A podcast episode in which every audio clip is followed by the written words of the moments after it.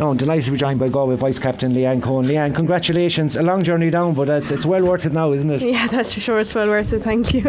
Um, talk to us a little bit about the um, conditions out there. It's pretty hard to play in that, I can imagine. Very breezy, very cold. Yeah, it was very breezy. Um, it wasn't too bad when the sun came out, in fairness. But uh, look, we just I suppose we played through. The pitch was nice. The grass wasn't too long, so that, that helped, I suppose, with it. So it did. Got off to a good start as well. Three points uh, early on, you know, kind of set the tone of the game. And you always looked in control, Leanne, right throughout.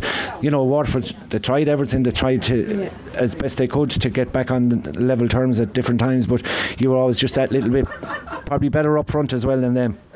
Yeah, um, saying that they, they were still brilliant back there. They they made it really really tough on us. It was definitely it was hard to get in, uh, but yeah, just happy to always be in the front foot off it. It makes it that bit easier. So it does. Absolutely, and you, of course you're unbeaten, Leanne, as well, which is great. Now I've gone to 13 points. Kerry still up there on top, but you've uh, games to come against Mayo next, and then Kerry.